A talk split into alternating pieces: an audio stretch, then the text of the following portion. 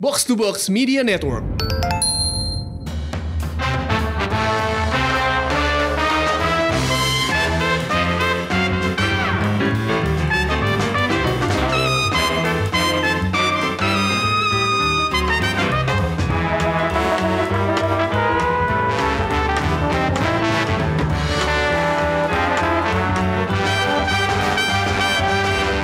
Selamat datang di Showbox Podcast bersama gua Angga. Dan gue Amy. Yeay, kita berdua lagi hadir untuk menemani kalian. Entah lagi ngapain. kita mau review apa nih? Parasite. Wih, Ayo, film yang apa lagi itu? Bukan tentang penyakit loh. bukan bukan. Bukan tentang penyakit ini. film yang apa ya? Film yang lagi heboh ya di Indonesia di mana pun sih sebenarnya. Iya, lagi heboh soalnya kemarin baru menang Palme d'Or, Oh iya, penghargaan ter- ya. eh, tertinggi di eh, Festival Film Cannes. Wis. Dan ini film pertama dari Korea kalau nggak salah yang menang ya Iya. eh, di eh, festival tersebut dan meraih penghargaan tertinggi itu gitu. Jadi waktu kemarin menang tuh kayaknya semua orang kayak, oh gue pengen nonton, gue pengen Wah, nonton. iya, iya. Apalagi Bong Joon-ho kan di sini terkenal dengan bikin film Snowpiercer, Iya. The Host, terus terakhir Okja ya. Okja yang apa kalau punya Netflix pasti tahu lah. Ya. Iya, siapa dia kan ya. Terus eh, kem- apa kalau nggak salah tuh orang-orang hebohnya main di sini nggak sih, main di sini nggak sih? Ternyata langsung disambut ya, Iya. disambut respon oleh CBI Pictures. Iya, terus udah gitu eh, apa kita tuh lumayan beruntung ya nggak bisa dapat Iya, iya, tiket iya. buat nonton premiernya kemarin hari Jumat di CGV Grand Indonesia. Tanggal berapa ya? 20 lupa gue. Pokoknya hari Jumat Hari minggu lalu Jumat lah. ya. Eh, awal weekend. 21. Dua satu ya. Hmm, 21. Gue sama Angga dapat tiketnya lumayan apa? Lumayan baik nih Rifki. Makasih ya. Makasih Rifki. Terus eh, kita nonton di sana bareng sama teman-teman media ada juga para seleb. Undangan, undangan juga. Nggak, nggak taunya ternyata mereka ngundang seleb duluan loh. Eh, kayak Mas Joko apa Bang Joko Anwar. Oh, yang ada videonya ya ada Molly. Ad- iya, ada, Molly, ada Riri. Mira, ada Riri kan. Terus mereka dibikinin video khusus gitu. Gila, heboh banget nih film sampai dibikinin video khusus. Sineas Indonesia ngasih komentar tentang film Bong Joon Ho ini. mm, tentang Parasite. Heboh banget Tapi kan. iya, gue jadi ingat sih. Jadi berapa minggu, mungkin berapa minggu sebelum, berapa hari sebelum kita rekaman, eh apa nonton premier itu Heeh. di Instagram tuh, Instagram Mas Riri Mbak Mira tuh eh, sama Molly juga ada foto-foto mereka lagi berkumpul Iya kan? itu. Ternyata itu mereka lagi mau iya. nonton. Apa gue ingat, nonton? gue ngikutnya kan gue follow twitternya Bang Joko kan, terus Oh, dia juga dia kasih ya? hint-hint gitu yang bikin orang jadi penasaran kan nih filmnya, kok dia bisa nonton gue kagak ya. Ternyata filmnya sekarang udah main, jadi Dimajuin malah katanya. iya dimajuin. Tadinya kalau nggak salah mau akhir Juni Mau banget. 26, 26 Juni. Oh, Tadinya. Eh, kemarin berarti Kemarin kan? hari Rabu. Ini kita rekaman hari Kamis tanggal 27 Juni. Iya. Jadi kita eh, sebenarnya nontonnya udah dari minggu lalu nih, tapi terus Angga sakit.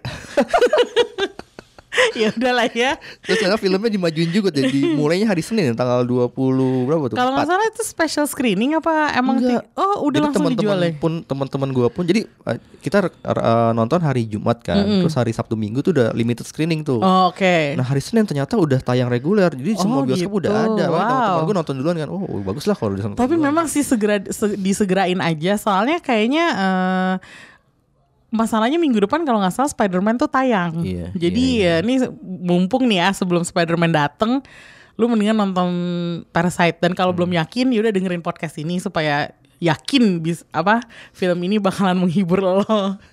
Jadi mengejutkan ya Kemarin pas kita datang ke premier eh Rame banget penuh studionya Dan studio 8 waktu itu Terus sebelum premier si Rifki ngebacain Oh langsung my ya. God. Ternyata ada pesan khusus Ada dari loh. Bong Joon Ho ya Ini nggak cuman Avengers ya, nggak cuman Marvel loh yang Coba punya. apa nih pesannya apa sih katanya nih, ada pesan khusus dari Bong Joon-ho untuk penonton dan untuk reviewer juga ya. Hmm, media ya. Eh, jadi eh, ini gue translate dari pesan yang dikirim ke apa?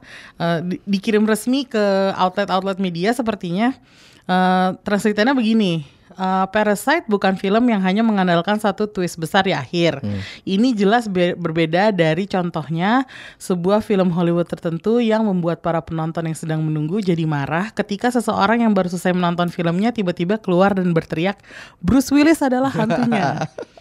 Tapi saya percaya bahwa sudah menjadi harapan film semua filmmaker bahwa penonton mereka akan mengikuti cerita dengan napas yang tertahan di setiap lekukan cerita, besar atau kecil, dan bahwa mereka akan terkejut dan terserap ke dalam filmnya dengan emosi membara dalam setiap momen.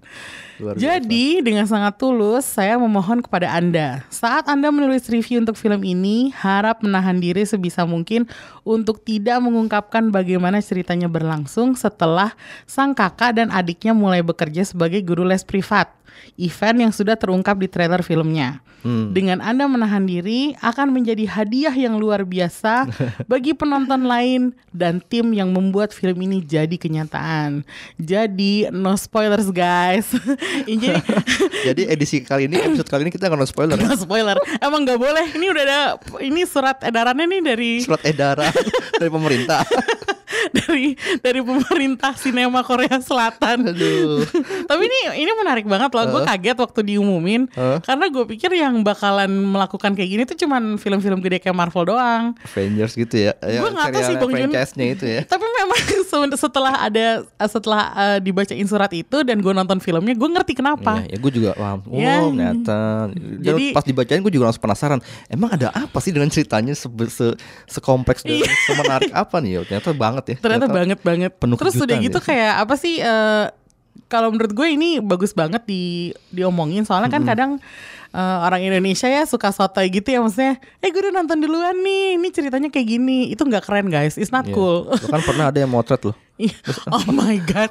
Adegan penting gitu terus di share gitu. Aduh, udah deh nggak usah kalau film ini udah deh nggak usah spoiler. No spoiler justru bikin lo bi- eh, jadi lebih kredibel Iya, eh, benar. reviewnya. Ya nggak sih nggak?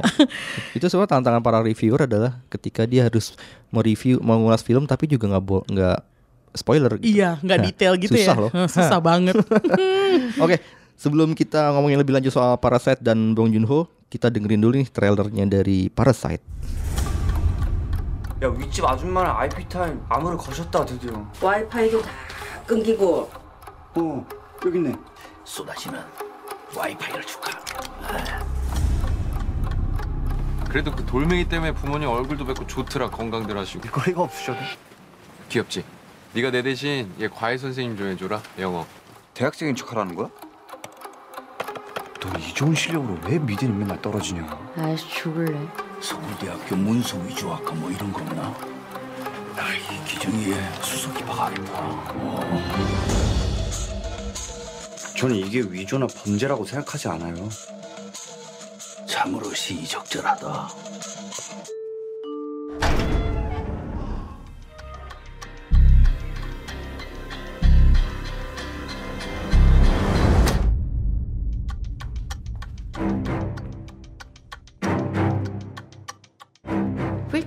수업 어떻게 하시는지 Is it okay with you?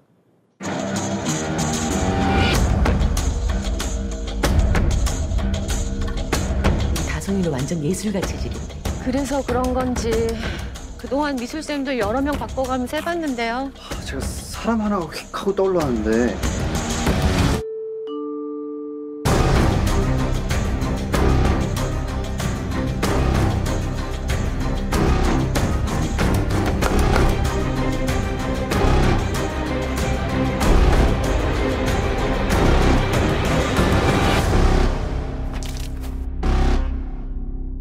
근데 지금 진짜로 이상한 게 뭔 것 같아? Gimana gimana? Eh, menarik gak? Eh, ngerti gak? Itu kan bahasa Korea soalnya. Paling ya, lu bayangkan aja di benak kalian gitu apa sih ngomongin apa. Tapi kalau kalian penasaran ya langsung aja buka YouTube dan cari trailernya Parasite.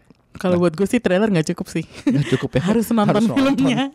Ada Soalnya trailernya juga agak-agak misterius gitu kan. Iya, gue iya. pertama kali nonton trailernya nggak ngerti what's going on. Iya nggak ada bayangan sama sekali Iya film kan? apa sih? Gue kan sempet nanya malah ini film apa sih nggak sebenarnya? Nggak tahu. ya lu juga nggak tahu. ya udah. Nah, sebelum kita ngomongin lanjut soal Bong Joon-ho dan eh, Parasite, sebenarnya kalau tadi kan kita udah dibahas gimana film ini bisa menarik banget eh, perhatian para juri di Cannes dan juga penonton dunia karena udah menang Palem Emas itu kan dan orang pada heran kenapa sih apa semenariknya film ini dan heboh banget kan ternyata. Dan mungkin ini karena ini juga karena film pertamanya Korea Selatan yang memenangkan penghargaan penghargaan tertinggi di Cannes itu ini jadi penting ya buat sinema Korea dan mungkin juga buat eh sinema Asia juga. Walaupun tahun lalu sebenarnya eh, filmnya Koreeda, Hmm. Soft Lifter juga udah menang film terbaik kan kan. Hmm. Tapi ya mungkin karena ini Korea Selatan dan kita tahu Korea Selatan film-filmnya lebih eh, lebih populer, lebih pendekatannya Lebih aksesibel ya nggak iya, sih? Iya, blockbuster banget Heeh. kan dan sering banget masuk ke Indonesia Iya. jadi kita jadi penasaran dan ini Bong Joon Ho kita udah pernah mungkin teman-teman juga udah pernah eh, nonton film yang The Host dan Snowpiercer terutama dan eh, Okja gitu kan menarik kalau kita coba untuk eh, telaah dulu nih Korea perfilman Korea tuh perfilman Korea tuh seperti apa sih sampai akhirnya bisa melahirkan orang-orang sejenius seaneh Bong Joon Ho ini. Karena karena ternyata eh, pergulatan sinema Korea sendiri tuh nggak nggak sebentar dan itu penuh lika-liku yang lika bukan lika-liku laki-laki ya. Itu sinetron banget. Ini lika-liku yang penuh dengan gejolak dan derita Cialah. Dari tahun berapa tuh nggak kalau kita ngomongin sinema Sebenarnya kalau kita ngomongin ini, gue persingkat aja sih. Jadi ya setelah mereka perang Korea Selatan, eh Korea Utara Korea Selatan eh, perang dan terpisah, dan akhirnya eh, rezim pemerintah di Korea Selatan itu dikuasai oleh militer kan, rezim militer kan, bertahun-tahun dengan sistem eh, pemerintahan yang otoriter, otokrasi kayak gitu-gitu, dan akhirnya eh perfilman di sana tuh sebenarnya mandek gitu. Nah, tapi perlahan nih semenjak tahun 80-an eh, dengan adanya gerakan demokrasi masyarakat di sana yang menuntut demokrasi dan pengen eh, rezim militer itu diturunkan, eh, perlahan-lahan mulai ada eh, pergolakan-pergolakan itu. Dan eh, misalkan tahun momen pentingnya itu dari eh, per- perubahan besar di perfilman Korea Selatan itu kita harus ngomongin juga perubahan politik sosial dan Hmm, budaya di sana. hmm. yaitu terjadi ketika tahun 80-an tadi karena eh, terjadi tahun 80 itu terjadi Gwangju Democratization Movement yang udah difilmkan dalam film Taxi Driver tahun 2017 itu film bagus juga. Itu juga ada eh, di Gwangju itu terjadi eh, demonstrasi besar-besaran lalu menuntut adanya eh, perubahan rezim segala macam tapi nggak belum terjadi. Cuma perlahan-lahan udah mulai digoyang nih rezim rezim militer saat itu dan puncaknya adalah tahun 87 eh, di- terjadi gerakan demok- demokrasi besar-besaran demonstrasi besar-besaran di seluruh Korea Selatan sampai terkenal dengan sebutan June Democracy Movement Hmm. dan ini udah difilmkan juga tahun lalu Wow. Eh, du- eh, 1987 When the Day Comes itu film Oh iya iya itu. iya. nonton nggak lo itu Eh, bagus gua banget tuh film Nonton, tapi gue tahu ceritanya. Iya itu menarik banget Iya, iya. jadi nyambung lu kalau mau nonton film mau lihat pergerakan politik dan kisruh politik di Korea Selatan itu harus nonton Taxi Driver dan When the Day Comes ini gitu pasca kejadian itu mulailah eh, beralih dari pemerintah negara negara Korea Selatan beralih pemerintahan dari otokrasi de- dengan ideologi militerismenya ke demokrasi modern. Perlahan juga ekonomi berubah nih udah pasti kan. Ya puncaknya adalah ketika bukan puncaknya, perubahan penting dari segi ekonomi itu terjadi pada, pada tahun 94 itu ketika Presiden Korea Selatan saat itu Kim Jong Sun menyatakan kalau Korea Selatan siap bersaing secara ekonomi dan budaya di tengah hegemoni barat gitu kan. Dan dia lantas melahirkan satu strategi budaya yang disebutnya lima tahun rencana pengembangan budaya. Uniknya di sini adalah f- strategi budaya ini berfokus pada pengembangan industri budaya dan industri IT Oh. gitu. Karena mereka tahu dan kita tahu sendiri Korea Selatan kan sebenarnya nggak sekaya Indonesia dalam arti dalam konteks eh, budaya apa sumber daya alam kan. Iya. Jadi mereka terbanyak keterbatasan juga dan mereka tahu kayaknya bisa gue jual, bisa gue ekspor adalah industri budaya dan IT-nya nih. Pinter ya? Ya gitu. dan, dan salah satu produk dari dari industri budayanya ya kita bisa kita lihat adalah film, serial, musik K-pop segala macam kan. Dan teknologi informasi kita siapa yang tidak tahu Samsung gitu. Oh my god. Yes. ya itulah. Lalu terjadi pada tahun lalu terjadi krisis eko- krisis ekonomi pada tahun 97. Itu juga penting banget karena di situ ada titik balik juga dibuat Korea Selatan untuk mengu- eh, untuk merestrukturisasi merestrukturisasi eh, ekonominya dan berhasil pelan-lahan akhirnya eh, dengan tetap fokus pada strategi budaya tadi, pemerintah menggelontorkan budget eh, besar buat strategi budaya tadi. Jadi pada tahun 2000 nih anggaran sektor budaya mencapai 0,9 miliar dolar AS. Itu satu persen dari anggaran nasionalnya Korea Selatan. Hmm. Pada tahun 2014 anggarannya naik jadi 5,2 miliar AS. Wow. 1,4 persen dari total anggaran nasional. Lalu pada tahun 2017, dua tahun yang lalu, anggarannya itu mencapai 7,5 miliar dolar. Jadi naik terus nih Ini anggaran pemerintah ya. anggaran pemerintah untuk sektor bu- untuk sektor budaya, industri budayanya industri, ini. ya. industri film dan segala macam Segala yang berhubungan dengan itu. Gila Jadi ya. subsidinya gede banget emang ya. Dan emang nggak bisa dipungkiri juga ya selain juga campur tangan pemerintah juga harus ada kerjasama dengan pihak swasta gitu kan. Ah. Karena nggak mungkin juga pemerintah bisa Hmm. mengembangkan film ini kan. Gue gak batuk, sorry men. itu dia kenapa Parasite reviewnya telat karena Angga masih batuk.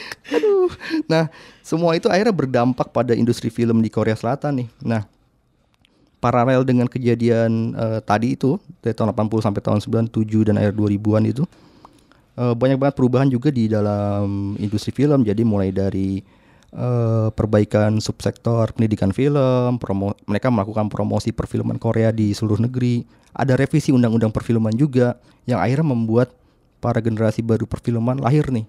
Salah satunya adalah Bong Joon-ho, Kim Ki-duk kayak gitu-gitu. Terus juga mereka juga melawan hegemoni barat dalam arti mereka melakukan sistem kuota layar. Jadi di di, di, eh, di- li- dilindungi nih para filmmaker Korea dari serbuan film-film asing gitu kan.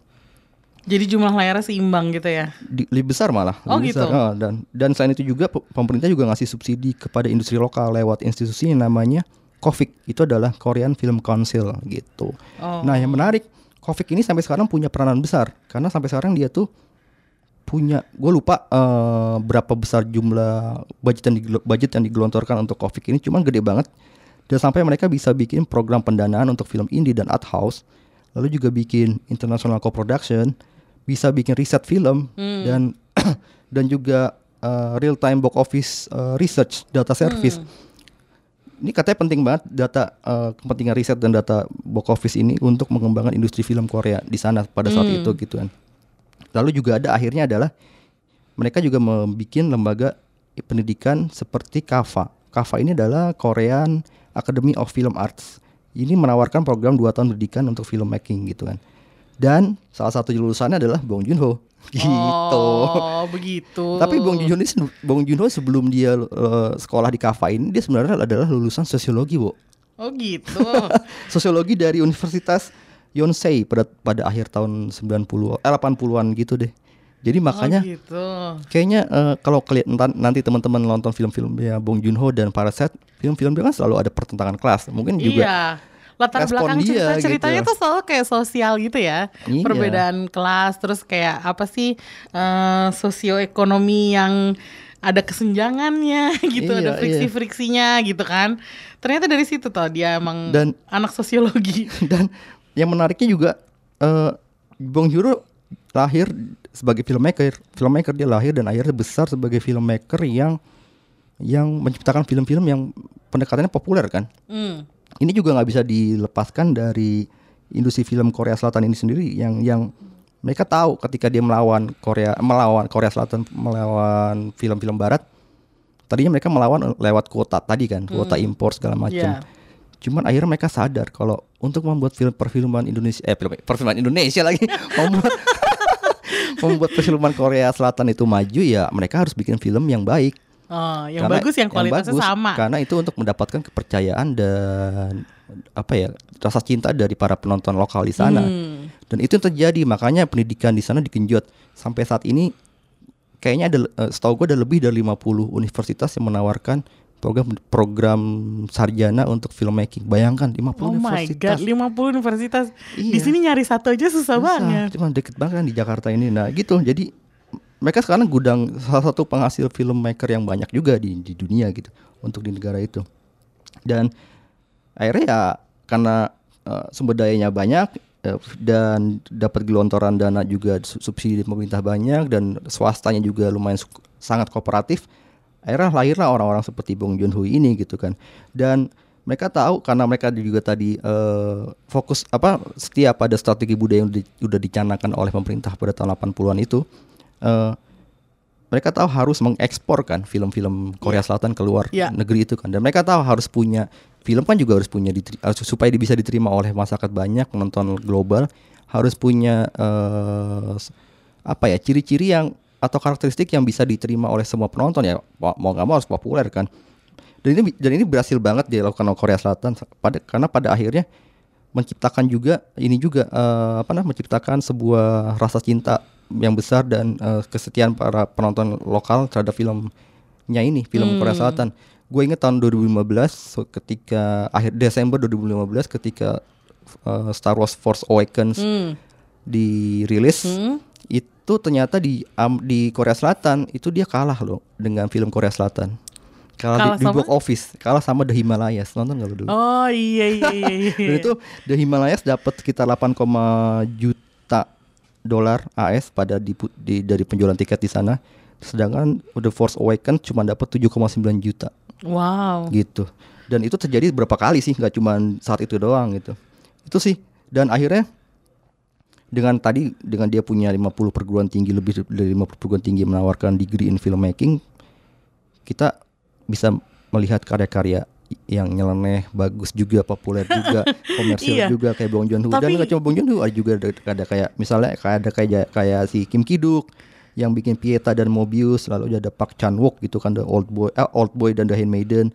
Lalu ada Lee Chang Dong yang Oh. bikin Poetry dan kemarin Burning tahun lalu Iya, iya. masukkan juga kan Iya, kompetisi iya, tapi nggak iya, menang gitu. iya. Gitu sih kalau ngelihat gimana iklim perfilman Korea Selatan itu nggak bisa dilepaskan dari campur tangan pemerintah dan kolaborasi dengan swasta dan riset dan pendidikan banyak banget sih. Cuman akhirnya itu Unsurnya banyak ya. Banyak gitu. Iya iya. Tapi lu menarik banget ya enggak tadi lu bilang untuk mereka bisa mengekspor film-filmnya, mereka harus eh, bikin film yang seleranya tuh ya agak-agak berselera internasional Iya, juga. iya. Anehnya, waktu gue pertama kenal Bong Joon Ho itu dari film, Film apa? Snowpiercer. Hmm. Karena pada saat itu gue masih belum terlalu ini kan eh, mendalami film-film Asia. Eh, bahkan bisa dibilang saat itu gue eh, film Asia yang gue tonton tuh cuma film Jepang doang. Jepang. Dan itu karena gue memang dari dulu penggemar anime. Eh, film-film Korea tuh gue sekedar tahu oh iya kalau temen gue nonton di CGV baiklah gue denger ceritanya tapi ya nggak belum tergerak banget buat nonton tapi terus kan mulai gue mulai mendalami eh, sejak gue kerja di media dan gue nulis film gue jadi makin sering nonton film-film Korea kan nah salah satu film Korea pertama yang eh, waktu itu di yang gue tonton dan suka banget tuh adalah Snowpiercer nah di sini gue baru kenal gue kaget waktu dikasih tahu ini sutradaranya orang Korea. Korea. Nggak Korea banget filmnya. Enggak sama sekali, makanya gue bingung. Hah, yang bikin orang Korea toh. Terus setelah gue gue lihat ternyata di belakangnya Snowpiercer itu sudah banyak film-film lain seperti The Host, ya, Ya, kan, Mother, Memories of Memories of. Memories of Murder. Nah, jadi gue tuh kaget kok satu orang filmmaker Korea ini bisa banget menghasilkan karya yang seleranya tuh internasional. Hmm, hmm. dan gue kaget karena hasilnya tuh beneran nggak nggak terpaku sama satu negara gitu. Kan kalau kita ngomongin soal mm, filmmaking gitu ya ah ciri khasnya filmmaker Indonesia tuh gini. Eh, fi- eh, ciri khas film eh, filmmaker eh, Eropa tuh gini. Waktu gue belajar film di Itali gue tuh dulu pernah lu sempet tuh? sempet gue Oh nggak jadi filmmaker aja. Enggak lah, enggak waktu gue belajar filmmake, eh, filmmaking di eh, di Itali, Heeh. gue diperkenalkan dengan ciri khas eh, film-film Itali tuh kayak gini. Oh, Eh, oke. fil- film-film Itali Neorealis sih. Eh, pasca pasca perang dunia 2 tuh kayak gini nih gayanya Iya, gini gini gini. gitu Iya, kan, nah ya. terus udah gitu eh, kan kita selalu di dibilangin nih eh, perhatiin nih kalau film Amerika tuh gini, Inggris tuh gini, bla bla bla bla bla kan. Tapi begitu gue nonton Snowpiercer, buyar semua itu. Pada saat itu dalam bayangan lu ini film lebih ke arah mana? Hollywood kah atau enggak gue bingung makanya Oh, gitu? satu hal yang yang membuat gue eh, terkagum-kagum sama Snowpiercer sampai hari sampai hari ini eh, itu adalah betapa dia itu eh, apa ya bukannya ini bukan dalam kono- konotasi yang negatif tapi justru dalam konot dalam arti yang positif dia berhasil bikin film global yang tidak pakai identitas negara jadi beneran terasa seperti iya. Film post apokaliptik yang di mana udah nggak ada batasan negara lagi, Itu hanya kayak- ada batasan kelas sosial. itu kereta itu kayak hub kan? Iya, jadi Kumpulan orang-orang dari berbagai bangsa dan identitas gitu ya. terus kan waktu gua gua tahu bahwa itu dari sebuah graphic novel berbahasa Prancis, Hmm. gue makin heran lagi. Dari Prancis. Ternyata ini source-nya materinya tuh dari Prancis. Terus diinterpretasikan oleh seorang filmmaker Korea yang ternyata dia juga suka sama cerita itu gitu kan. Dan gue waktu itu kagum karena wow interpretasinya tuh nggak jauh beda loh dari naskah apa dari materi aslinya. Mhm. Dan yang gue kaget adalah kan kira kalau misalnya kita ngomongin adaptasi ya, uh, materi asli sama jadinya di layar tuh kadang bisa jomplang banget. Ini tuh enggak. Dan di era itu tuh gue masih yang masih mendengar bahwa orang-orang tuh masih kesel lah sama adaptasinya Harry Potter kurang pas apa segala macam gitu-gitu loh. Jadi kayak masih ada fans-fans yang merasa kecewa dengan adaptasinya Harry Potter gitu misalnya. Tapi gue menemukan di sini adaptasi sebuah graphic novel ini tuh sangat apa ya? eh, nggak jauh beda dan ya memang meskipun filmnya rada membingungkan untuk banyak orang, gue suka banget sama visualnya dan gue suka banget dengan narasinya gitu. Cara dia berceritanya, storytellingnya tuh bagus banget. Makanya sampai saat ini sih sebelum gue nonton Parasite, film favorit Bong Joon-ho gue tuh adalah si Snowpiercer. Snowpiercer. Karena gue terkagum-kagum dengan hal-hal yang tadi gue sebutin itu. Barulah terus gue nonton Parasite. Akhirnya gue punya film favorit baru. Ya favorit Gitu. semua orang sih kayak canggih banget. Kalau lo gimana nggak pengalaman lo dengan Bong Joon-ho? Eh, gue nonton pertama kali film Bong Joon Ho itu film The Host. Itu Oh. pasca gue lulus kuliah. Cel.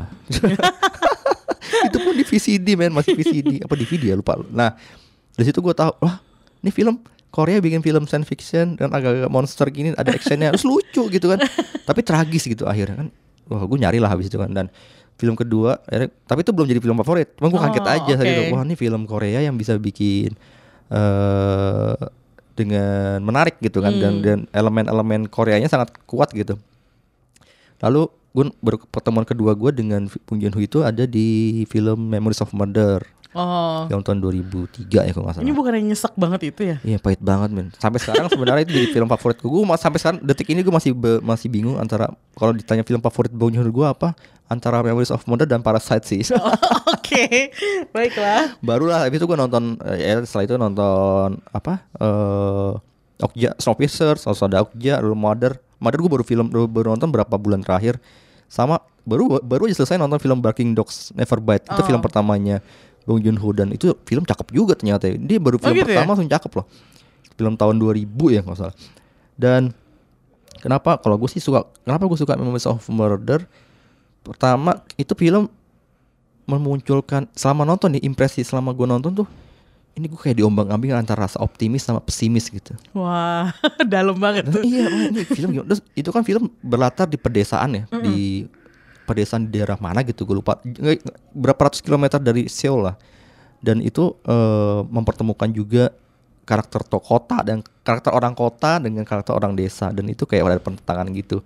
Dan yang paling menarik sebenarnya dari ceritanya ini tentang ini tentang drama eh, kriminal tentang pen- eh, pembunuh berantai di sebuah desa itu dan mereka eh, kepolisian di desa di sektor itulah polsek situ mencari tahu siapa pembunuhnya gitu. Itu itu yang menarik dan endingnya bikin lu pengen nggak pengen nangis cuman anjir kok hidup pahit amat sih. gue itu setelah gue nonton film Memories of Murder gue mikir ah ini film kayak membi- membuat lu kayak merasa lu hidup di dunia yang penuh dengan pesimisme. Bukan cuma pesimisme kayak tragik aja gitu. Gitu sih dan akhirnya nonton Parasite. Wah gila sih Kalau Oke. Parasite kayak pencapaian Oke, sih. kayaknya kita udah harus mulai ngomongin Parasite nih soalnya gue udah gak sabar banget nih pengen ngebahas. kita ngomongin langsung ya Heeh. Sebenarnya filmnya kan kita nggak boleh spoiler nih ya, tapi kayaknya ada baiknya kita kasih tahu dulu nih, maksudnya kayak sinopsisnya tuh gimana? Coba nggak cerita dulu nggak? Eh, Sebenarnya apa Hmm, ini sih? gue ambil dari CGV sinopsisnya keluarga kita gue nyebutnya bener gak sih eh by, by the way guys, kalau kita salah-salah nyebut nama maaf ya. Iya, iya, kita emang bukan pakar bahasa Korea nih, jadi maklumin aja deh ya. jadi keluarga kita ini beranggotakan empat orang pengangguran. Bapak ibu anak anaknya dua cewek cowok kan. Dengan masa masa depan suram lah. Suatu hari Kiwo anak laki-laki tertua direkomendis- direkomendasikan oleh sahabatnya ya, untuk menjadi guru les yang dibayar mahal dan eh, bisa membuat ada penghasilan tetap lah gitu. Ini guru les untuk di keluarga kaya raya gitu. Dengan penuh restu dan harapan besar dari keluarga, Kiwo menuju rumah keluarga Park, Mr. Park ini untuk wawancara. Setiba di sana, dia bertemu dengan istrinya Yin Yoon Kyo yang cantik dan setelah itu serangkaian kejadian dimulai. Cie. Nah, titik, udah. titik ya.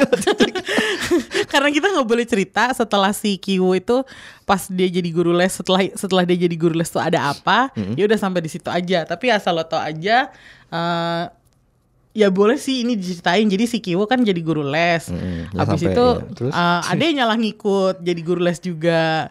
Tapi ya sampai situ aja sih untuk sinopsisnya. Em, kalau misalnya pengen tahu ceritanya di belakang itu ada apa, mendingan lo nonton sendiri gitu ya. Tapi em, kalau gue gimana menurut lo? kalau gue sih nggak, gue sama sekali tidak menebak apa yang terjadi. Hmm. Kalau gue sih beneran karena gue blank banget ya. Se- se- seperti tadi gue bilang nonton trailernya gue nggak ngerti apa-apa. Cari spoileran juga nggak ada karena kan Kalau di Wikipedia ada lengkap loh. Asal teman-teman jangan buka Wikipedia ya. gitu ya. Gue nggak gue nggak buka Wikipedia karena gue tahu biasanya di sana banyak spoileran. Iya, Mas, sekarang udah Tapi ada. kalau gue misalnya kalau misalnya gue cari ya eh, review Parasite dari Cannes gitu. tetap pada Eh, emang Nggak ada nggak ada spoilernya. Jadi eh, cara-cara nge-reviewnya tuh ya gitu. Mereka memuji dan segala macam tapi tanpa membocorkan. jago ya marketingnya. Iya, emang gila ternyata nih. Jadi makanya gue kaget banget waktu tahu apa yang terjadi gitu. Hmm, dan itu sangat apa ya? eh, ternyata tidak tidak membaca spoiler, tidak. Gue seben- sebenarnya sebagai penonton gue ku lumayan kuat sih kalau dikasih gimana sih? dalam arti kalau dikasih spoiler gue nggak Oh, gentar tahan gitu ya. iya Nggak- bodo amat yang penting ya. ya ntar gue eh, akan make up my mind kalau gue nonton sendiri gitu jadi lo mau spoilerin gue kayak apa bodo amat gitu tapi eh, untuk yang kali ini gue bersyukur sih gue gak kena spoiler Ya gue juga loh. Iya kan? Selama ini gue juga tahan spoiler cuma pas kemarin nonton, waduh kaget juga gue. Kalau gue melihat gue, gue ekspresi gue nonton film ini tuh di awal ketawa-tawa, Iya. tapi ketawanya pun nggak bisa ngakak ya. iya Ketawa-ketawa pahit gitu loh, getir Betul. gitu, terus Mm-mm. Senyum-senyum sendiri, sampai akhirnya diem, terus melongo, terus kaget, terus diem gitu. Selesai selesai nonton, ini film apa sih? gue nonton di sebelah Angga gue juga nggak beraksi Soalnya gue tahu dia ketawa cuman gue kayak hah tunggu deh tunggu deh kayak ketawanya tuh juga ambil mikir tunggu deh Iya, ini sebenarnya lucu apa enggak gitu ya. sih iya kalau kita ketawa tuh kayaknya jadi ada guilty feeling gitu kan nah sebenarnya eh, waktu gue pertama kali ngelihat adegan-adegan yang eh, apa yang ditampilkan satu hal yang eh, terkesan di gue adalah rapi ya jadi eh, dia tuh build upnya bagus banget Hmm, Setiap adegan. Hmm. Ya, jadi eh, gimana ya untuk ngasih contohnya? Ini spoiler ya? Kita hati-hati banget nih, jangan sampai spoiler. Gini nih, em, salah satu hal yang apa eh, yang berkesan di gue, salah satu build up yang bagus yang tadi kayak gue bilang itu adalah, mm, jadi si adiknya si Kiwu ini, yang c- adiknya eh, cewek, eh, namanya Ki Jung, yang main Park Sodam.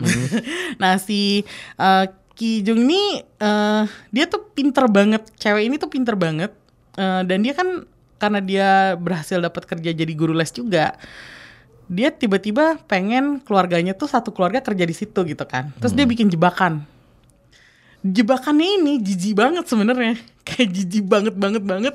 Sampai waktu dia melakukan itu gue sampai kayak hah? Dia mau ngapain? Gitu kan. Terus tiba-tiba eh, udah kejadian. Nah terus belakangannya muncul lagi joke ini. Di adegan lain yang gak ada hubungannya sama sekali. Terus adegannya rada seksual. Terus gue ngeliatnya sampai hah gila ya tadi yang adegan yang gue pikir udah selesai Ternyata diulang. ternyata diulang lagi dan, Dan masih itu ada hubungannya dengan cara yang, ya.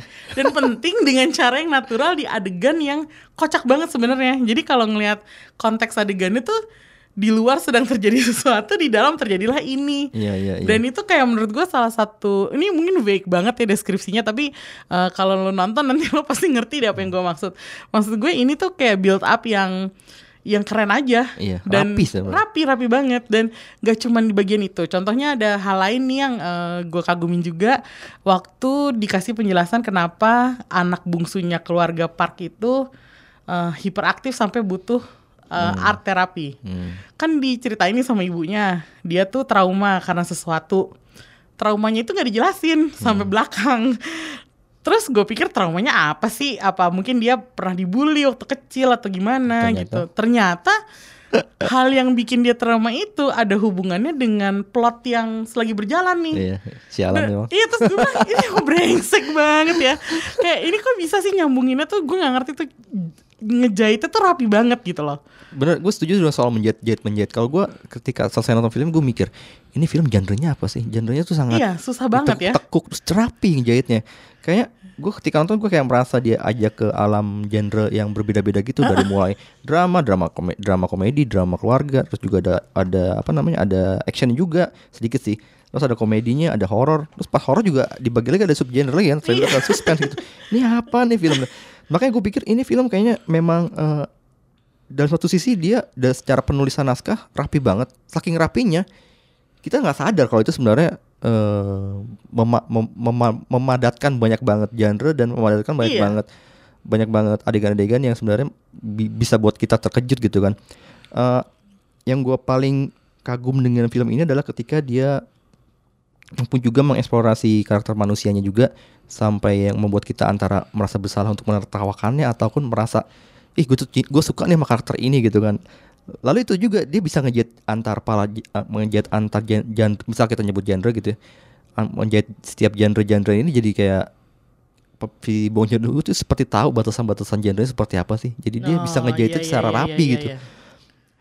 menyambung soal omongan Amin tadi di awal soal eh, kenapa filmnya Bong Joon-ho yang seperti Snowpiercer itu bisa mendapat atensi masyarakat global dan Hmm. kayak nggak kayak nggak kerasa ini film Korea ini film mana gitu film film, film Iya. dunia gitu film Hollywood gitu ini terasa juga di Parasite sih menurut gua karena eh, ternyata Parasite itu bagaimanapun tetap memiliki ciri film-film kontemporer eh, Korea Selatan yang ditujukan untuk penonton global. Hmm. kayak dari segi cerita sebenarnya. Ceritanya sebenarnya kan kayak saat ini kan ceritanya sangat membuat membuat kita akrab gitu. Eh, nggak nggak seperti mungkin seperti the Okja gitu kan. Kalau Okja kan sebuah apa namanya eh, babi babi babi bu, babi buatan babi mutasi gitu kan itu kan agak-agak Babi super. belum terjadi di mana pun Iya, dan kalau iya, ini iya. kan enggak gitu ini juga drama keluarga lalu juga adegan-adegan dan plotnya juga terstruktur tapi juga punya penuh kejutan jadi membuat kita tertarik untuk penonton terus menerus gitu kan Hmm. dan di sepanjang film juga membuat banyak kita bikin nggak rela nih untuk keluar dari bioskop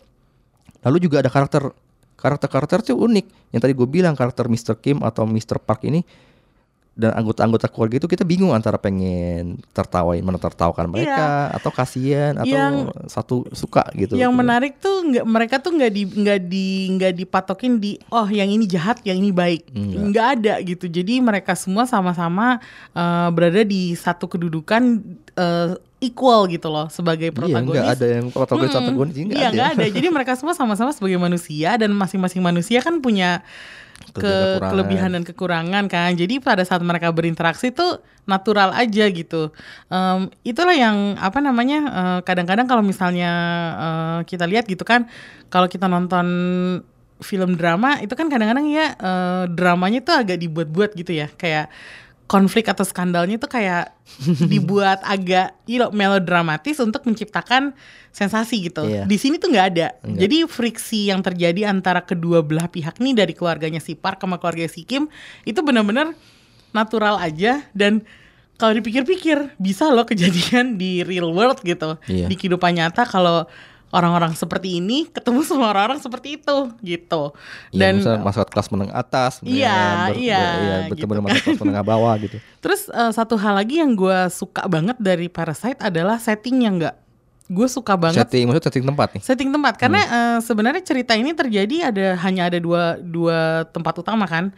Yang utamanya adalah rumah keluarga Park, yang satunya lagi adalah rumah keluarga Kim. Itu kontras banget loh. Nah, itu kontrasnya gila-gilaan sih. Di rumah kita diperkenalkan eh, pertama-tama kan ke keluarga Kim kan. Kita Iya. lihat mereka betapa Waduh kasihan banget ya hidupnya. Yang tadi Korea ada begitu ya di Iya Seoul gitu. gue juga kayak gue juga agak bingung apakah ada orang semiskin itu tinggal di Korea Selatan gitu. Se- iya di, di agak kaget juga gitu. sih gue.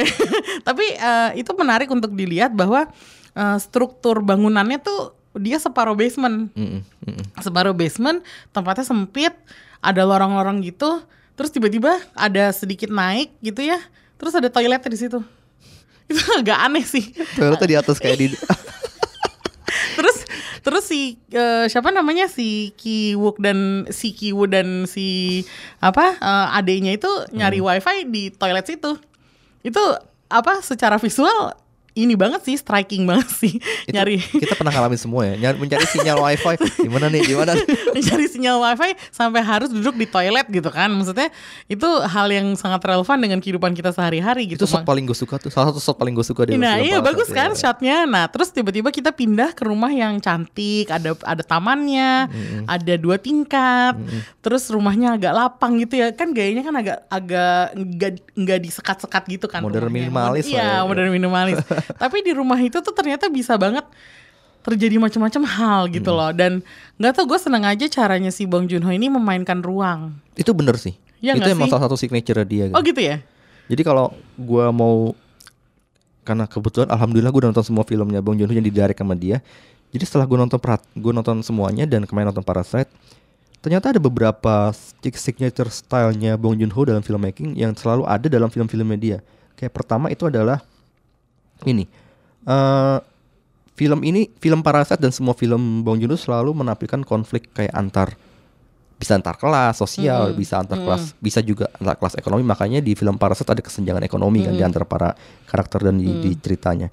Lalu juga ada politik. Maksudnya politik bukan arti dalam artian politisi, tapi politik itu ngomongin soal kekuasaan kan. Nah, dalam filmnya Parasite ini ada eh, setelah pokoknya setelah Mr. eh, setelah si keluarga Kiwu, Kiwu ini masuk ke dalam rumahnya Mr. Park ini, ya udah terjadi banyak terjadi banyak kok apa intrik-intrik berkuasa pengen gue pengen berkuasa Iya. ya kan gue pengen Iya. berkuasa Iya, iya, iya. kayak gitu-gitu pengen nguasai Iya, dan iya. dikuasai gitu kan itu ada di film Parasite lalu juga ada juga soal pertemuan ini ciri- ciri-ciri lainnya adalah salah satu adalah soal pertemuan antara eh, kota dengan urban atau suburban itu bisa dalam bentuk manusianya tokoh-tokohnya atau dalam bentuk cara hidupnya gitu kan. Oh.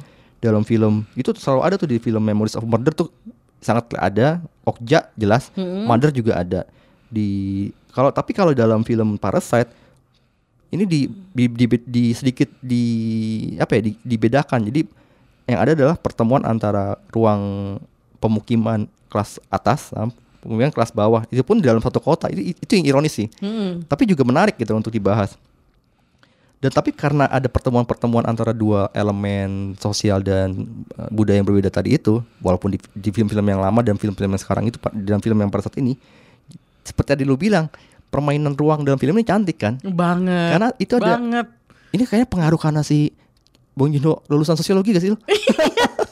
Kayaknya sih iya sih. Kalau kalau gue soalnya ngeliatnya gini, eh, kan ah, ya kasarnya nih ya ada orang kaya sama ada orang miskin. Heeh. Cara mereka menempati sebuah eh, ruang dalam rumah itu itu beda banget gitu. ya, ya, ya, Iya kan? Heeh.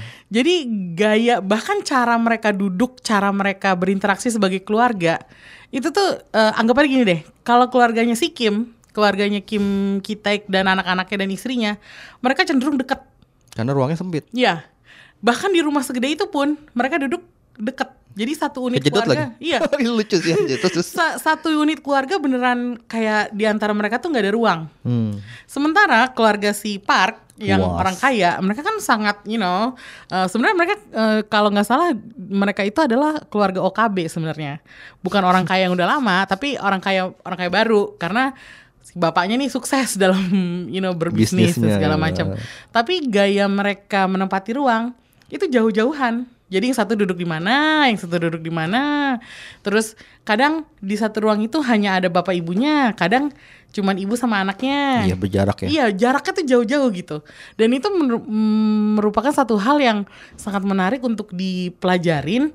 Hmm, gue soalnya mikir gini, keluarga lo termasuk yang mana? Hmm. Gitu. Ka- karena kan eh, kita kan sama-sama budaya Asia ya. Gue tipe 21 sih. bercanda bercanda. kalau gue gue eh, kalau gue menemukan pada saat gue menonton keluarga gue tuh di tengah-tengah gitu loh jadi ada kalanya di mana gue sama keluarga gue menempati satu ruang Iya. tapi bahkan pada saat kita menempati satu ruang pun kita nggak segitunya deket banget karena kita memang eh, alhamdulillah rumahnya nggak sempit Iya, gitu iya. cuman Nggak sesempit rumahnya Mr. Kim. Iya. Cuman nggak juga kita kayak sendiri-sendiri terus yang satu di Iya, ruang iya. makan, satu di atas saling nggak peduli gitu nggak juga gitu. Jadi ada interaksi keluarga dan eh, apa namanya itu makanya waktu gue nonton tuh gue eh, sangat tertarik di melihat interaksi keluarga Park dan keluarga Kim ini di ruang yang sama. Ternyata mereka tuh cara berinteraksinya tuh beda sebagai keluarga gitu. Dan itu clever banget Itu sih. pengamatan jeli dari si Bong Joon Ho ya. Iya. Dalam dia memanfaatkan Uh-uh. ruang untuk acting pemainnya. Dan itu eh, satu hal lagi yang eh, yang yang yang menarik, dia menampilkan pekerja domestik. Pembantu rumah tangga Oh di iya, situ. gue sih? lupa men. Padahal itu penting banget ya. Iya, ada ada ada pekerja domestiknya yang eh, perannya lumayan gede. Asisten rumah tangga Iya ya. asisten rumah tangga. Eh, jadi kalau misalnya kita kita lihat cara-cara dia berinteraksi dengan karyawan-karyawannya gitu, itu juga kayak menampilkan apa ya sebenarnya nih keluarga Park nih bukan keluarga yang jahat kok. Mereka Iya, tuh mereka tuh fair sebagai sebagai orang yang mempekerjakan orang lain tuh mereka cukup adil gitu loh, nggak yang mereka semena-mena gitu, enggak gitu. Dan nah ini si nyonya Park ini si siapa namanya Yeon Kyo ini dia sebagai ibu rumah tangga tuh sebagai orang yang ngurus rumah kan sebenarnya dia ini perempuan agak tulalit gitu loh. Iya loh. Iya kan? Iya. Sebenarnya kayak agak-agak inosen gitu, Ah, lugu gitu. lugu. Terus kadang kalau dikibulin ya masih terima-terima aja Iya. gitu kan. Ini karakternya tuh kocak banget gitu.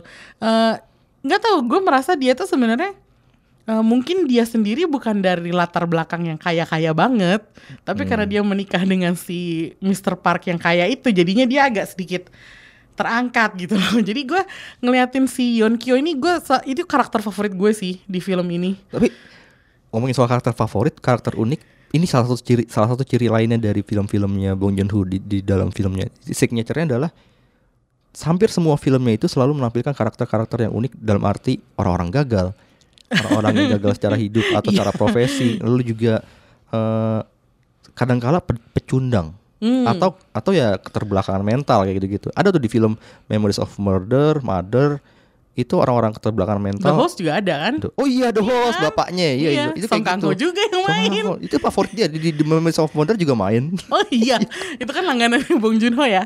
Nah itu dan itu selalu ada tuh dan yang menariknya eh tadi gue bilang di awal Bong Joon Ho selalu bisa men- menghidupkan karakter ini dan menghadirkan ke layar sehingga kita bisa kayak em, efek kita tuh berseberangan gitu antara antara tadi pengen sedih tertawa tapi juga kasihan Iya. juga gitu.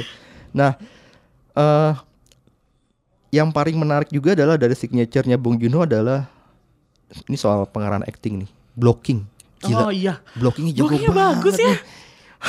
itu gua amazing tapi emang udah kelihatan di film kalau nanti teman-teman kesempatan punya kesempatan nonton film Memories of Murder dan Mother itu ada dua di dalam film itu ada adegan-adegan satu adegan misalnya kayak di film Memories of Murder ada satu adegan penemuan jenazah di dalam di sebuah lahan kayaknya padi gitu. Eh, di lahan pertanian lah. Itu dikerubutin banyak banget orang kamera gerak move, move- moving tuh. Long take gitu. Dan kita bisa ngelihat pergerakan pemainnya itu yang meng- yang meng- mengerumuni ladang itu itu nggak ada yang diem semua bergerak gitu.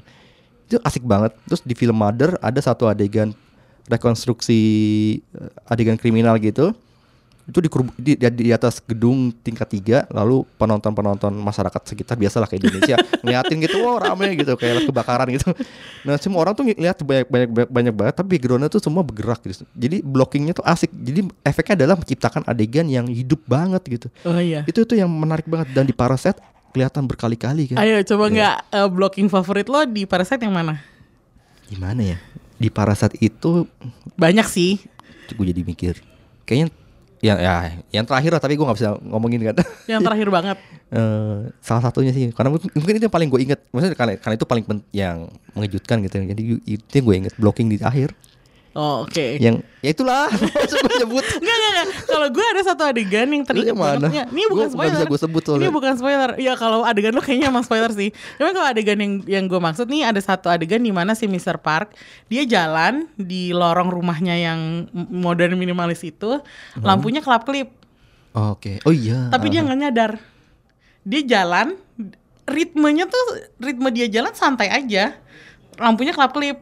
Terus eh, kita sebagai penonton nyadar kalau lampunya kelap kelip. itu adegan awal kan Enggak sih di tengah-tengah sih. Tengah-tengah. Oh iya, maksudnya yang udah udah selesai. Iya, Ah, terus udah gitu si Mr. Parknya jalan aja nggak nyadar. Terus kita gemes. Mr. Park itu lampu kelap kelip itu lu. salah satu kecanggihan Bong Joon Ho Iya. dia bisa Kayak dia tuh kita, dia tuh bikin ya. kita tuh pengen kayak kasih tahu sama karakternya, woi bangun woi gitu itu ada itu tuh di belakang. Cuman yang yang kejadian adalah si Mr. Parknya jalan gitu aja santai aja.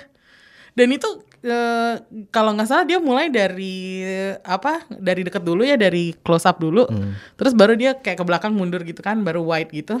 Terus kita ngelihat rumahnya gitu kan terus gue bilang gila ini apa orang kaya ya? Saking saking dia udah terbiasa nyaman di rumahnya jadi dia nggak merhatiin sekitarnya. Jadi dia takes for granted lingkungan dia tuh seperti apa gitu sementara kita yang bukan orang kaya ya gue sih bukan orang kaya gue ngeliat Bukan ada orang kaya, bukan orang kaya. gue ngeliat lampu kelap kelip kalau gue bawaannya ih tuh bohlam perlu gue ganti kali ya Kalau gue mistis ya. Ih, kok gelap klip sih? Iya, Serem jadi kayak gimana sih? Itu juga clevernya di di blocking yang di situ adalah selain kita ngasih lihat ada ada clue nih tentang plotnya juga. Iya, itu clue banget ternyata tapi terakhir ya, ya. Tapi ada juga eh, ngasih lihat bahwa ya inilah tampilan orang kaya dia kagak peduli lampu mau Iya. kelap kelip bodo amat. Yang penting rumah gue masih ada lampu. itu gitu. detailnya si Bong Joon Ho dia bisa ngasih diferensiasi ini karakter ini A ini karakter B dengan setiap detail berbeda ngomongin soal pergerakan kamera ini juga salah satu signature yang paling mencolok dari film-filmnya film Bong Joon Ho ini selalu ada dalam filmnya itu adalah pemakaian dolly shot jadi oh, di film di film semua film Bong Joon Ho selalu ada pergerakan kamera entah itu horizontal bergerak ke kiri atau ke Iya. kanan atau maju mundur Iya, gitu. iya.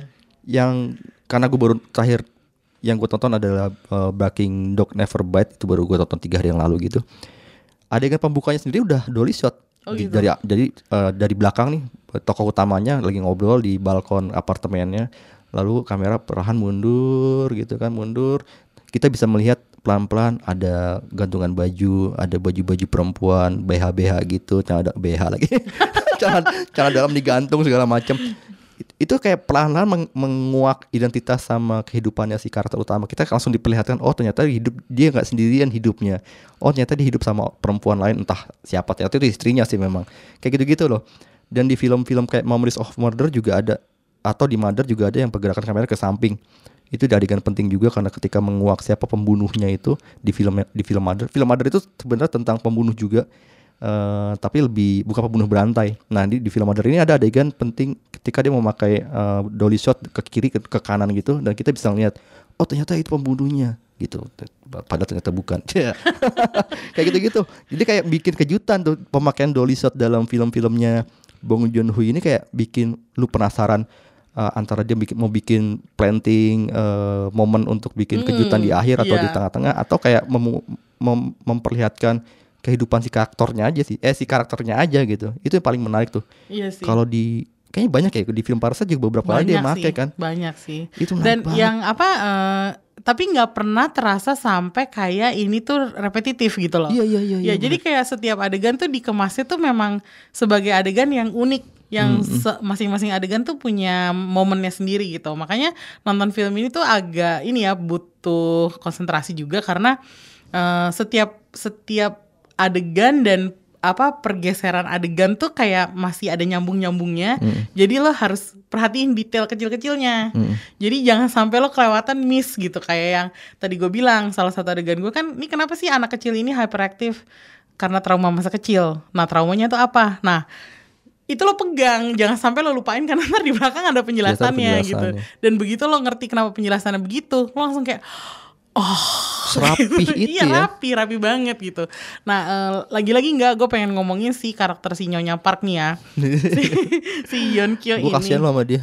Iya kasihan banget. Aduh kasihan banget sebenarnya kalau dipikir-pikir yang paling kasihan dari semuanya tuh dia gitu Iya, loh. iya. nah dia yang nggak berasa nggak bersalah gitu orang. Dan eh, yang gue kaget adalah ternyata em, si aktrisnya ini maaf ya kalau salah sebut namanya nih Cho Yo Jong Iya Nah dia tuh kalau nggak salah lebih banyak main di TV daripada di film. Terus setahu gua dia tuh di castingnya tuh em, apa ya? Dia tuh di, di casting eh, sama Bong Joon Ho karena dia merasa aktris ini tuh sebagai apa ya? eh, berlian yang belum dipoles gitu. Bayangin nih udah aktris diincar ya berarti udah Iya, lama ya bang Nih aktris ini udah umurnya udah nggak muda lagi. berapa Dia- berapa Kalau nggak salah 38 tahun deh oh hampir 40 lah. Itu Nggak kan bukan ya maksudnya bukan usia-usia yang apa Iya, yang kayak pop idol gitu Iya, kan. iya. Tapi eh, terus udah gitu eh, dia mm, si Bong Joon Ho nih memilih apa namanya eh, aktris ini karena dia ingin sekali men- menggali potensinya nih aktris gitu. Dan kalau menurut gue itu tergali banget karena di sini tuh karena orang-orang kalau ngomongin karakter perempuan di film-film kadang suka pakai istilah yang strong female character. Kayak gitu doang gitu. Tapi artinya apa strong female character gitu? Iya. nah kalau menurut gue si Yeon Kyo ini sebagai karakter dia memang kuat karena dia ibu ya. Dia punya dua anak. Terus dia ngadepin orang-orang yang guru lesnya gimana lah aneh-aneh. Nggak apa dia harus ngadepin eh, asisten rumah tangganya lah yang aneh-aneh tapi dia bisa dengan tetap tegar dan dia tetap apa ya berdiri eh, dengan suami yang agak acuh tak acuh gitu kan kadang-kadang si Mr. Park tuh gitu Iya. dan nggak tahu selama sepanjang film ini gue merasa dia tuh keluar banget pesonanya sebagai ibu sebagai wanita dan sebagai karakter gitu loh dan gue sih salut banget sama arahannya si Bong Joon-ho. Joon-ho, nih terhadap si ka- si aktris ini gitu. Kalau kita ngomongin kayak si cerita kayak Song Kang Ho dia kan udah sering Wah, banget sering nih. banget. Hmm. ya kan? Terus kayak Choi Woo Sik itu dia juga udah lumayan Iya. terkenal kan? Dia main juga di film Okja gitu. Udah ke- udah pernah kerja sama si Bong Joon Ho tapi kan si uh, Cho Yo Cho Yo Jong ini baru pertama kali nih kerja sama Bong Joon Ho dan tiba-tiba langsung keluar gitu. Uh, aktingnya tuh langsung oke gitu. Kalau gue sih gue sih paling paling suka sama dia dan gue nggak tahu ya kalau misalnya gue mau bandingin sama film-film yang kemarin kalau menurut gue sih gue gue merasa dia itu si Yeon Kyo dan si aktrisnya ini lebih mempesona daripada karakter-karakternya Tilda Swinton di film-filmnya Oh, Bong Joon Ho yang kemarin oke. karena Tilda Swinton kan quirky aja gitu Iya, di di Okja apalagi tuh. Iya kan quirky-quirky ya ya banyak lah dan Tilda Swinton kan udah sering banget ya main karakter quirky Iya, gitu. bener. Meskipun gue ngefans juga sama Tilda gitu. Cuman kalau ngelihat yang ini si karakter perempuan si Yeon Kyo di mana namanya di Parasite ini menurut gue dia tuh kayak tiba-tiba cut langsung langsung mencuat dan akhirnya bisa jadi lebih berkesan daripada si Tilda kalau menurut gue sih gitu ya. Berarti pada kemungkinan besar dia akan main di film Betul. Joon-ho. semoga ya, semoga ya Mbak, Mbak. Karena kayak- karena kayaknya siapa kalau- namanya? Mbak- Mbak. Yo Jong. Kalau ngelihat rekam jejak eh, Kim apa eh, Bong Joon Ho, dia kan selalu memakai aktor-aktor yang udah berkali-kali main di film dia. Kayaknya sih udah nyaman udah pasti lah. Itu wajar sih Hmm. Iya. ketika filmmaker ngajak aktor-aktor yang sudah be- pernah bekerja baik dengannya dan akhirnya Iya. diajak lagi. Kalau gua nggak ada sih kalau karakter ya kar- karakter semua ah, bisa dibilang semua karakter di sini menarik banget dan eh, ya kalau gue pribadi sama sama kayak lo cuman gue nggak ternyata penjelasan dari lo lebih le- eh, cukup membuat gue jadi makin terpuaskan dengan pilihan. Oh. Oh ternyata begitu rekam jejaknya si siapa? Cho Yo Jong. Yong Jong nah ini gue kalau gue terakhir sih dari gue tentang film Parasite ketika gue nonton Parasite ada satu hal yang langsung terbayang di gue adalah soal eh apa ya budaya Barat gitu karena kan si tokoh anak pertama si keluarga Mr. Kim ini kan mengajar di bahasa Inggris gitu kan terus eh beberapa elemen dalam film ini juga kayaknya me- kayak bukan mengagungkan cuman kayak me- merujuk pada budaya barat seperti bahasa Inggris gitu terus Iya. Jessica. Jessica gitu-gitu kan. Terus si ad- anak keduanya juga yang yang jadi guru privat si art itu. Seni lukis juga kan juga mengaku-ngaku gitu kan. nah, gue jadi mikir ini memang sebenarnya ada kayak di semua nggak semua film Korea, cuman beberapa film Korea yang besar-besar. Kayak ini The Parasite terus pernah tahun dua tahun lalu ada film The Wailing, film horor. Bagus banget. Dari Korea juga yang bikin Na Hong Jin tahun 2016 itu kayak mereka menyimpan eh, apa ya rasa terima kasih ten- terhadap para eh, bangsa Barat, terutama Amerika Serikat. Setelah gue pelajarin, ternyata memang ini ada juga kaitan dengan eh, sejarah mereka. Dulu kan mereka Sejarah di uh, bangsa Korea. Oh, oke. Ketika tahu ya udah udah sejarah modern dunia tahun 40-an mereka kan perang antar Korea ya, Korea Utara, Korea Selatan dan eh, pemerintah Amerika kan terlibat dalam perang itu dan mencoba untuk eh, ya ikut. Akhirnya pemerintah Amerika Serikat eh, teta- pemerintah Amerika Serikat kan akhirnya lebih pro ke jauh lebih pro ke pemerintah Korea Selatan kan. Dan sampai sekarang itu terjadi. Gue inget cerita temen gue yang gue gak sebe- perlu sebut namanya. Cuman dia pernah kuliah di Korea Selatan tahun 2011 eh, 2012 sampai 2014 kalau nggak salah. Eh, orang Indonesia, eh, dia kuliah di Seoul. Lalu suatu hari, ini udah udah hampir setahun ya di Seoul, udah belajar bahasa Korea juga. Karena di sana ternyata gitu untuk untuk kuliah di sana harus dulu tentu harus bisa belajar bahasa Korea Iya. kan. Suatu hari dia harus pergi pagi-pagi gitu kan, eh, dan dia harus naik kereta. Lagi nunggu nih di pinggir di di stasiun, tiba-tiba dia dihampiri oleh seorang nenek-nenek, eh, nenek-nenek dan dia didamprat dong Wah, didampet dengan bahasa Korea. Eh, gue nggak tahu, gue nggak tahu detail omongan apa. Cuman kalau kata teman gue, cerita teman gue, ini kayak makian kasar banget sih enggak. Cuman ya makian terasa banget gitu kayak eh, lu bukan bangsa Korea. Inti intinya gitu, lu bukan lu bu- orang Asia ya, Asia Tenggara ya gitu. ya. Udah lu kayak di, semacam didamprat gitulah. Nih, ternyata kalau kata teman gue, eh, bangsa Korea itu sepertinya eh, punya sentimen tertentu terhadap eh, bangsa-bangsa di Asia Tenggara kayak ras-ras ya kita Melayu segala macam. Cuma mereka memandang kalau ras Kaukasia kayak bangsa Amerika gitu le- levelnya lebih tinggi gitu. Hmm. Itu terlihat di film Parasite ketika Oh ya? eh, ya les bahasa Inggris. Oh iya sih, Terus juga sih. kan terus ada adegan terakhir-terakhir kan sebenarnya yang rumah ini akhirnya di Ya, betul, betul, oh, betul, betul. Itu gue cuma bisa jelasin di situ cuma setelah gue nonton film Parasite gue kepikiran itu sih soal gimana sebenarnya dalam psikis mungkin dalam psikis sebenar masyarakat Korea ada rasa eh, lebih mengagumi bangsa Kaukasia ya bangsa Amerika Western lah Barat daripada bangsa yang tetangga-tetangganya ya itu tapi setelah gue tanya ke teman gue yang kuliah di Korea Selatan ini dia bilang apakah gue nanya gini kan apakah ini di pola pikir ini di diamini sama semua generasi nggak cuma generasi tua aja. Dia bilang sebenarnya pemerintah sekarang pemerintah Korea Selatan sekarang berusaha untuk meng- menghilangkan itu.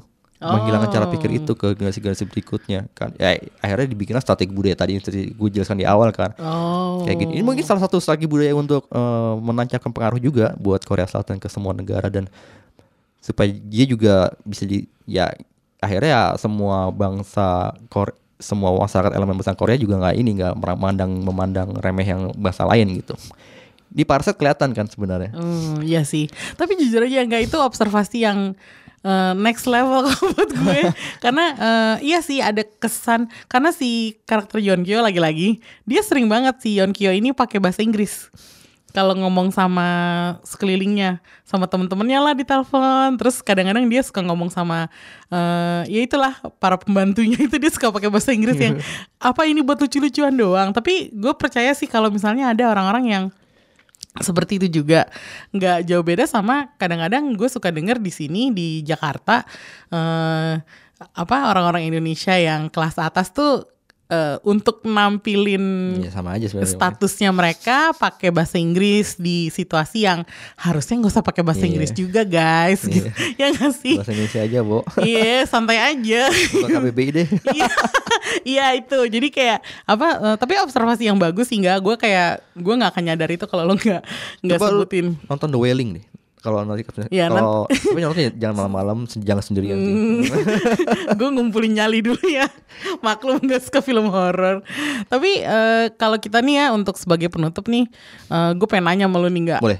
Pertanyaannya rada susah sih. aduh jadi boleh Cok, sekarang aduh Coba gini-gini. Apa? Eh, kan sekarang banyak nih tren film Korea di remake. Aduh ya ya nggak sih? heeh. Remake-nya nggak cuma sama Hollywood ya, sama banyak sama Thailand juga sama Thailand juga di remake sama sinias Indonesia juga kan kita ada kemarin apa yang My Granny itu ya ya terus ada bentar lagi Tatiana. ada Sunny ya Sani Ah. diadaptasi oleh Miles Film dengan judul film bebas ya. ya mm, nah kalau Parasite di remake sama sinias Indonesia dengan Apa setting? Indonesia Nah, terus?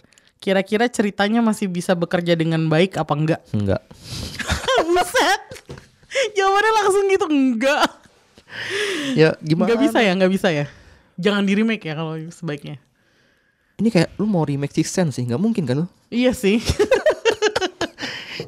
mungkin dari segi eh, kesamaan struktur sosial bisa disama-samakan bisa aj- aja, selalu ada aja mirip gitu kan Heeh. Dari segi ruang fisik gitu bisa juga dicari. Eh enggak deh nggak bisa ruang fisik susah deh kayaknya ruang fisik ya kan. Susah ya, beda ya. Kan ada, ada ruang bawah tanah. Eh, maksudnya Ya, rumahnya dari- si dari- keluarga Kim ini kan di agak bawah tanah gitu. Iya. Susah sih. Gak ada sih kalau di sini kan kita semua Nggak level ada ya. budaya, kita Nggak ada budaya biasa basement ya. gitu, nggak ada Mm. basement. Apalagi ya, kalau dari segi plot ya kalau di- dibalikin kayak gitu apa di diadaptasi jadi film Indonesia dan ya udah nggak menarik lagi bukan sih? Iya ya, udah ketahuan ininya ya. Tapi gue yakin ya akan di remake sama Hollywood. Oh gitu, iya sih bisa jadi. Hollywood kan selalu begitu. iya iya iya iya. iya. Tapi Kalau menurut lu lo- gimana? Kalau menurut gue sih untuk film Indonesia kayaknya enggak ya. Hah? Cuman kalau dari film Barat gue nggak tahu. Hmm. Karena lagi-lagi selama gue nonton kemarin, gue mendapat kesan bahwa si Parasite nih feel-nya agak-agak Eropa. Sama kak, maksudnya gini, sewaktu gue nonton film, waktu gue nonton Parasite, itu feel-nya sama kayak gue nonton-nonton film Prancis atau Jerman. Jadi Bagian misalnya contohnya kayak gimana? keseluruhan film.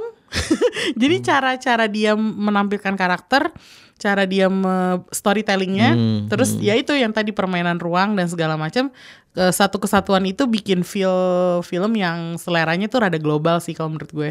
Lagi-lagi nih ciri khas Bong Joon Ho kali ya. Dan emang upaya strategi budayanya Iya, juga. jadi Bikin- dia emang, diekspor nih ke semua negara. Mungkin kenapa dia bisa menang di festival film Cannes kemarin itu adalah karena si siapa namanya si Bong Joon Ho itu eh, apa namanya bisa bikin film yang emang appeal ke masyarakat Eropa, ke filmmakers Eropa eh, dan ya eh, filmmakers eh, penonton global sih. Emang feel-nya dapat banget waktu apa namanya eh, setelah selesai nonton tuh perasaan yang gue dapat adalah sama kalau gue habis keluar dari sebuah screening film di festival sinema Prancis gitu. Gitu. gitu. Jadi gue kayak oh iya nih emang film ini tuh rasanya agak feelnya internasional ya. Jadi kalau kalaupun dia di remake sama filmmaker hmm, entahlah Amerika atau Eropa mungkin masih bisa tapi mungkin ya twistnya agak dibedain aja gitu karena kalau twistnya kita udah tahu yang ngapain dibikin juga ya Gue jadi sih? inget film ini eh, filmnya eh, Departed. Oh iya Itu iya kan iya iya adaptasi juga dan iya iya plotnya di twistnya diubah gitu akhirnya. Iya, iya. Hmm, Kayak gitulah. Jangan-jangan kayak gitu nanti diubah sama bisa mereka. jadi bisa jadi Eh, tapi kalau kalau kita soal remake gue ya secara general gue nggak setuju sama remake remakean maksudnya Hmm. kalau bisa ya film tuh nggak usah di remake remake aja gitu just leave it alone gitu kan Nah, tapi kalau emang ada tiba-tiba produser yang kepikiran ah gue mau bikin remake film Parasite ah," ya Ya sah-sah aja sih. ya sah-sah aja emang filmnya bagus dan kalau lo ingin merekreasi itu ya good luck to you bakal susah banget sih Hmm. Bisa untuk meremake film Berani ini banget ya. iya Berani banget tuh ya. tapi kalau menurut gue ya kalau dari kalau kalau settingnya di Indonesia susah sih Susah ya. susah Iya. banget Ya semoga kita bisa melihat film-film sebagus ini lagi ke depannya gitu ya, nggak harus dari Korea. Amin. Semoga dari kita bisa ya. ya aduh amin banget ya udah, udah satu jam lebih sedikit Wow, nih kita iya nih, ngobrol. soalnya kita Spesial banget ya. bahkan tanpa spoiler sa- satu bisa jam lebih ya gitu Bisa ya. Ternyata kita Iya. bisa. Bisa gak sih tadi? Semoga gak ada keceplosan ya. sedikit-sedikit lah nggak apa-apa Iya, tapi iya, kan lo iya. tetap nggak tahu kan apa yang terjadi Iya, iya, iya. Ya semoga teman-teman setelah dengerin eh, review kita kali ini langsung nonton atau mungkin setelah nonton bisa langsung dengerin eh, review kita di Ya. podcast kali ini ya. Itu aja dari gua dan Emmy. Em, ke depannya kita akan review apa? Spider-Man Oke, dan Oh. akan ada Lisa lagi. Oke, itu aja. Terima kasih sudah mendengarkan Showbox Podcast. Eh, selalu dengarkan kami. Eh, kita akan selalu menghasilkan merek- apa mereview film-film yang oke dan menghadirkan beberapa filmmaker maupun para pekerja film yang penting. Cie. Iya. Sampai jumpa di episode berikutnya. Dadah. bye